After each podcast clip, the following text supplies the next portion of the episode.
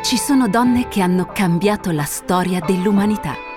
Donne che con il loro contributo all'arte, alla scienza e alla società hanno dato una nuova forma al mondo. Nessuno ha regalato loro niente. Sono stati il talento, l'impegno e la forza interiore a renderle così in gamba. Neofarmed Gentili presenta Non prenderti sotto gamba il podcast dedicato alle donne che hanno trasformato il nostro modo di vivere e di pensare. In ogni puntata una storia e dopo ogni storia un consiglio sulla salute delle gambe. Perché bisogna stare bene per essere in gamba. Oggi raccontiamo la vita della stilista che ha ridisegnato la femminilità, Coco Chanel. Few questions like, you, well, just an example, what do you wear to bed? Do you wear a pajama top, the bottoms of the pajamas, a nightgown, or... So I say Chanel number five. Alla domanda maliziosetta dell'intervistatore che cosa indossi per andare a dormire? Norma Jean, la celebre Marilyn Monroe degli schermi, rispose Due gocce di Chanel numero 5. Lo scambio di battute, molto citato e molto conosciuto, pare sia avvenuto realmente. Il giornalista era Georges Belmont, caporedattore di Marie Claire, e Marilyn aveva appena finito di girare Let's Make Love, un film di George Cukor. Per molti la fama di Coco Chanel inizia e finisce qui con la citazione da parte di un mito del cinema americano di una delle sue creazioni più celebri, il leggendario Chanel numero 5. Ma l'influenza della grande stilista francese sull'immaginario occidentale di tutto il XX secolo supera di molto l'invenzione di quella fragranza che ancora oggi dà lustro all'arte profumiera. Immaginate di trovarvi a Dallas il 22 novembre del 1963. Il 35 presidente degli Stati Uniti, John Fitzgerald Kennedy, sta viaggiando a bordo della limousine presidenziale, scortato da ingenti forze di polizia. L'auto percorre la strada a capote scoperta per dare modo ai cittadini di vedere e salutare l'amato leader della nazione. Sappiamo tutti cosa successe. Lee Harvey Oswald e forse altri, secondo circostanze che hanno scatenato le più varie teorie complottistiche, sparò e uccise. Chi conosce la terribile scena filmata da una telecamera amatoriale non può non ricordare la moglie del presidente, la famosissima Jacqueline. L'abito rosa della First Lady, che nell'inquadratura spicca con risolutezza sullo sfondo indistinto e quasi monocromatico della tragedia, era un tailleur di Chanel. Nessun uomo ti farà sentire protetta e al sicuro come un cappotto di cashmere e un paio di occhiali neri. Questa e molte altre frasi di Coco Chanel sono passate alla storia. Il loro carattere sferzante, il tono tagliente del contenuto, ci restituiscono qualcosa della personalità libera dagli schemi della geniale stilista che ci ha raccontato il suo modo di intendere l'esistenza e il lavoro attraverso pensieri di nitida chiarezza ed estrema sintesi verbale. Il suo motto più famoso, efficace come uno slogan pubblicitario ben riuscito, era La moda passa, lo stile resta. In queste poche parole c'è il nucleo di una concezione tutt'altro che banale dell'arte sartoriale. Una concezione che è alla fine anche venata di umiltà. La moda è fatta per diventare fuori moda, diceva chi esaltava troppo le sue creazioni, e questo, tutto sommato, a noi appare strano, perché se c'è qualcosa che è durato a lungo in un settore dove tutto si brucia in fretta, sono proprio le idee di Coco Chanel. In un altro momento disse anche questo. La moda riflette i tempi in cui vive, anche se quando i tempi sono banali, preferiamo dimenticarlo. Vero. Ma ancora una volta sorprendente. La moda rifletterà anche i tempi in cui vive, Ma non se c'è una Coco Chanel che ne rivoluziona le prospettive ogni volta che si fa venire un'idea. Altri pensieri legati alla femminilità, al rapporto con la propria fisicità, al modo di relazionarsi con il mondo maschile, rivelano una profondità di sguardo che sembra costituirsi come il vero motore della sua genialità stilistica. In parole semplici, Coco, prima di capire la moda, capiva le donne. Era questo il suo segreto. Sapeva di cosa avevano bisogno, ne coglieva la condizione e la psicologia, le gioie e gli affanni, le potenzialità e i limiti.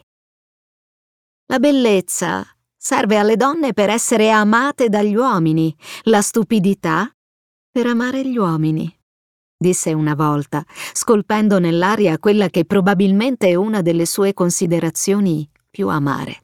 E poi se una donna è mal vestita, si nota l'abito. Se è vestita impeccabilmente, si nota la donna.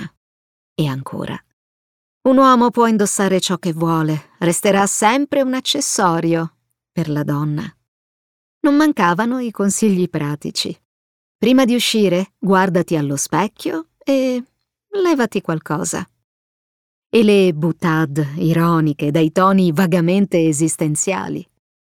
Una donna a 19 anni può essere attraente, a 29 seducente, ma solo a 39 può essere irresistibile e più di 39 anni non dimostrerà mai nessuna donna che una volta nella vita sia stata irresistibile. Oppure, la natura ti dà la faccia che hai a 20 anni, è compito tuo meritarti quella che avrai a 50 anni. Ci sono poi delle osservazioni di carattere generale, come quando dice per essere insostituibili bisogna essere unici. Oppure la forza si ottiene con i fallimenti, non con i propri successi.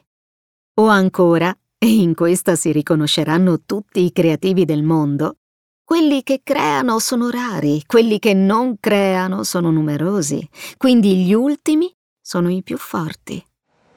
Gabrielle Bonheur Chanel, che un giorno il mondo chiamerà Coco Chanel, nacque il 19 agosto 1883 in un ospizio a Saumur, un paese della Loira a metà strada tra Tours e Nantes. Il padre, Henri Albert Chanel, era un venditore ambulante.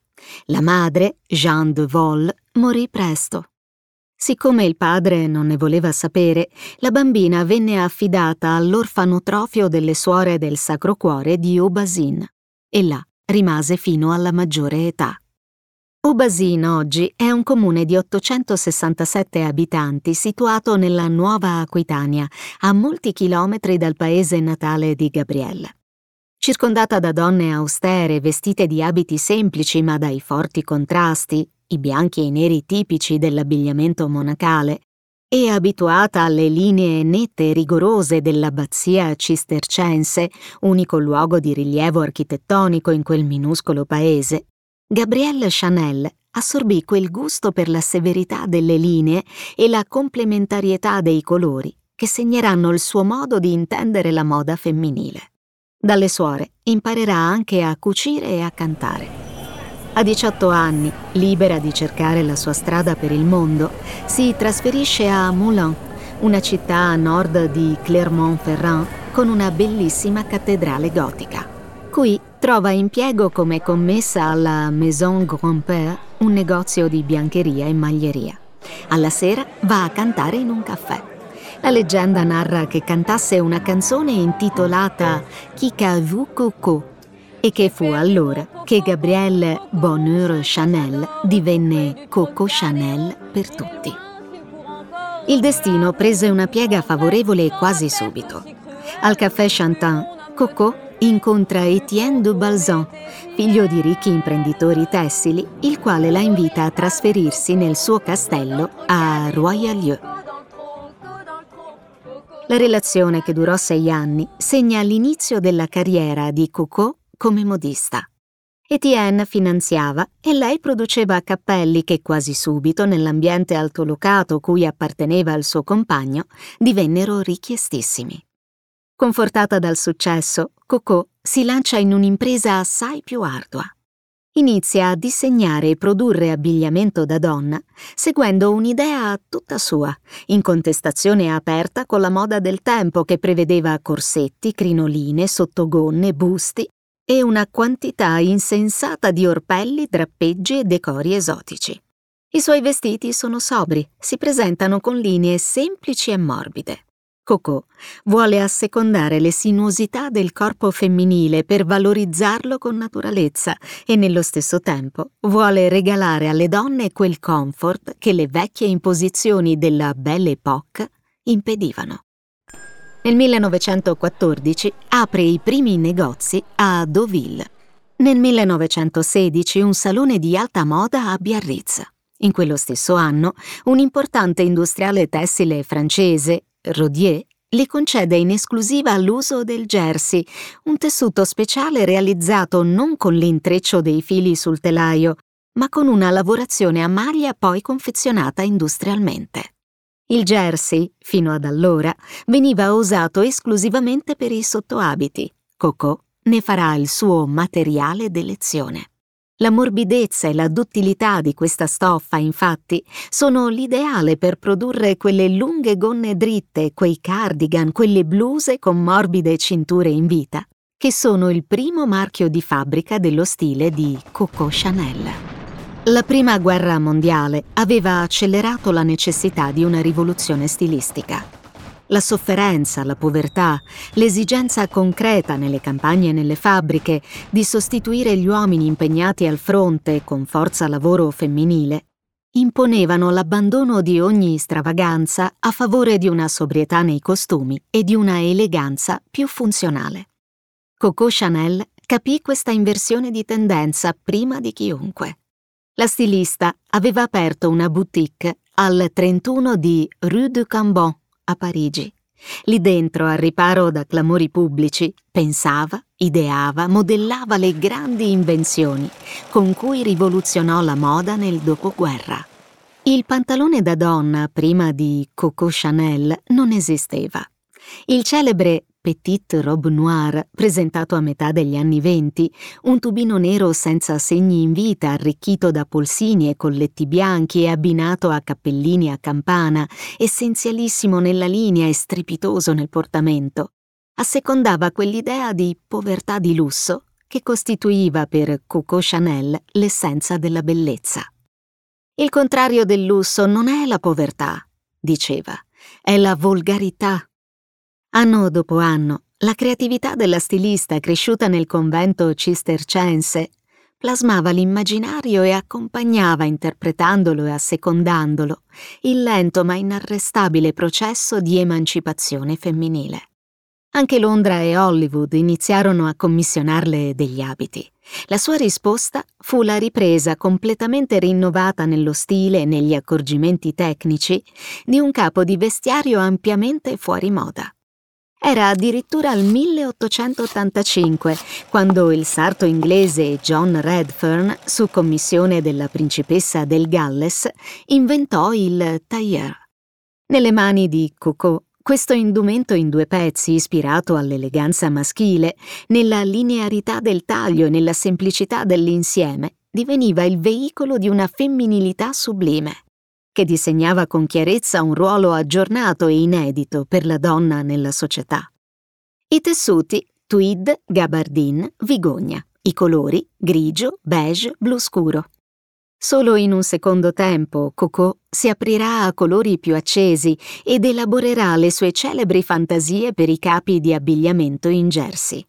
Diceva che la moda è fatta per diventare fuori moda Ancora oggi, XXI secolo, tailleur, tubini e pantaloni da donna sono elementi imprescindibili dell'eleganza femminile. Coco fu la prima griffa ad associare il proprio nome a un profumo. Un'altra grande intuizione da cui nacque Chanel numero 5, la fragranza più famosa di sempre. La stilista trovava ridicoli i nomi altisonanti che le maison profumiere davano ai loro prodotti Così quando Ernest Beau e Henri Robert, a cui aveva dato incarico di creare un profumo per la sua casa di moda, le proposero diverse soluzioni, lei scelse di chiamarlo semplicemente con il numero corrispondente alla proposta olfattiva che le era piaciuta di più, la numero 5 per l'appunto. Era il 1921. Anche la forma del flacone ebbe la sua parte nell'enorme successo del profumo. Il tappo tagliato come uno smeraldo e la boccetta di vetro squadrata era in totale controtendenza rispetto alle confezioni stravaganti e barocche della concorrenza. Considerato un capolavoro di design, il flacone è oggi esposto al MoMA, il Museo di Arte Moderna di New York. Il punto di differenza di Coco rispetto ad altri risiedeva nel fatto che non trascurava nessun dettaglio. Il suo obiettivo era un'idea di eleganza, non il vestito. Riteneva gli accessori, per esempio, di importanza capitale, e così le borse.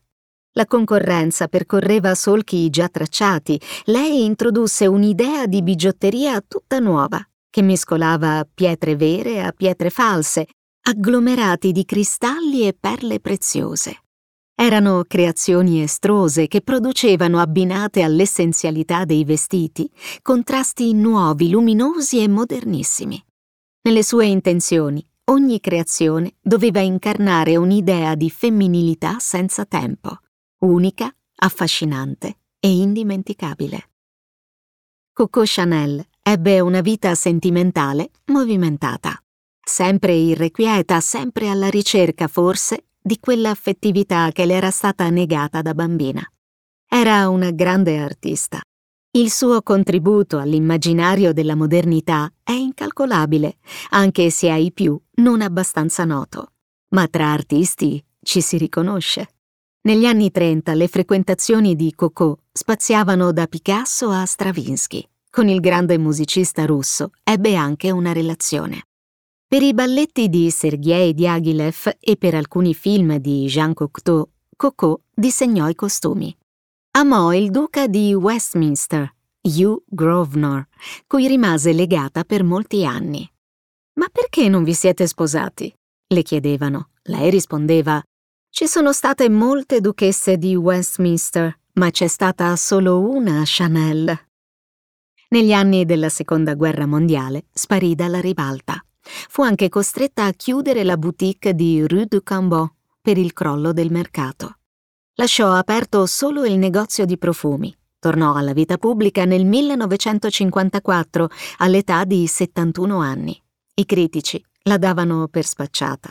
Lei tirò fuori dal cilindro il tailleur in maglia, dai colori sobri o accesi.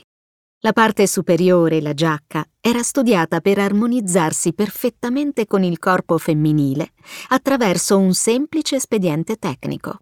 La catenina che profila i bordi internamente in modo da assicurare una caduta perfetta. Ebbe un successo straordinario. È questo il tailleur che indossava Jacqueline Kennedy quel funesto 22 novembre del 1963.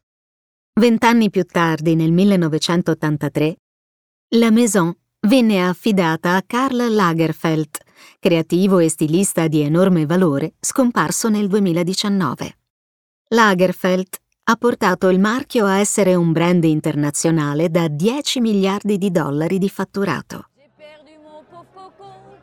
Gabrielle Bonheur Chanel, in arte Coco, si era spenta nel 1971, all'età di 87 anni, nella sua suite all'Hotel Ritz di Parigi, dove alloggiava. Non fu molto tenera con i suoi colleghi stilisti. Una volta disse: Il new look di Dior sono vestiti disegnati da un uomo che non conosce le donne, che non ne ha mai avuta una e che sogna di essere una di loro. Davvero una donna in gamba, Coco Chanel. E a proposito di gambe, sentiamo cosa ha da dirci il dottor Fabio Varini riguardo l'importanza di una corretta alimentazione in caso di malattia venosa cronica. Beh, innanzitutto eh, dobbiamo capire che cosa si intende per malattia venosa cronica degli arti inferiori, che più comunemente viene definita come insufficienza venosa cronica. È una patologia estremamente diffusa eh, in quanto interessa oltre il 30% delle donne e il 20% degli uomini e questo incremento di incidenza aumenta anche in corrispondenza dell'aumento dell'età. La malattia si manifesta quando? Quando le vene degli arti inferiori iniziano a non funzionare più. Eh, si dilatano e rendono difficoltoso il ritorno di sangue al cuore. Pertanto, quando noi parliamo di benessere e bellezza delle gambe, eh, oltre al problema della circolazione, dobbiamo anche considerare tutte quelle altre situazioni che sono presenti nella funzionalità delle gambe, quindi l'insufficienza del sistema linfatico e quella del tessuto cutaneo e sottocutaneo. Nella prevenzione come nella cura delle gambe, tutti questi aspetti dovranno essere valutati dallo specialista e non possono non essere considerati al fine di avere poi dei buoni risultati terapeutici. È noto che eh, esiste una predisposizione ereditaria alla di tipo familiare all'insufficienza venosa cronica. Però questa può essere favorita anche dall'ortostatismo prolungato, cioè passare molte ore in piedi, dalle gravidanze, dalle alterazioni ormonali e soprattutto da errori alimentari che possono determinare da un lato l'aumento del peso e dall'altro delle alterazioni posturali responsabili della malattia. Pertanto nel corretto approccio medico-chirurgico specialistico si dovrà sempre prendere in considerazione proprio l'alimentazione. Quali sono i consigli? I consigli sono quelli di mangiare anche più volte al giorno, fino a 5, ma dei pasti brevi e soprattutto di bere molta acqua, almeno un litro e mezzo al giorno.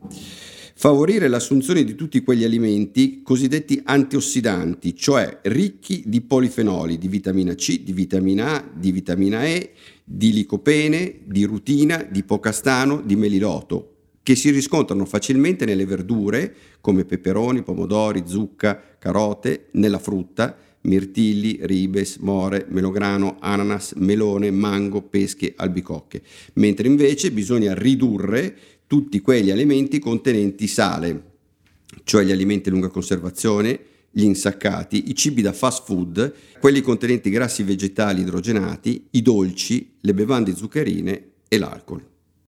Dottor Varini, ha qualche consiglio a riguardo? Beh, sicuramente il fatto di rivolgersi sempre a degli specialisti o dei centri specializzati e comunque di incrementare l'attività fisica camminando e soprattutto anche andando in bicicletta. Utilizzare le calze elastiche e, e quando sono indicate, evitare degli abiti troppo aderenti e delle esposizioni prolungate a fonti di calore, valutare eh, l'effettiva necessità di eh, assunzione di pillola anticoncezionale e abolire il fumo.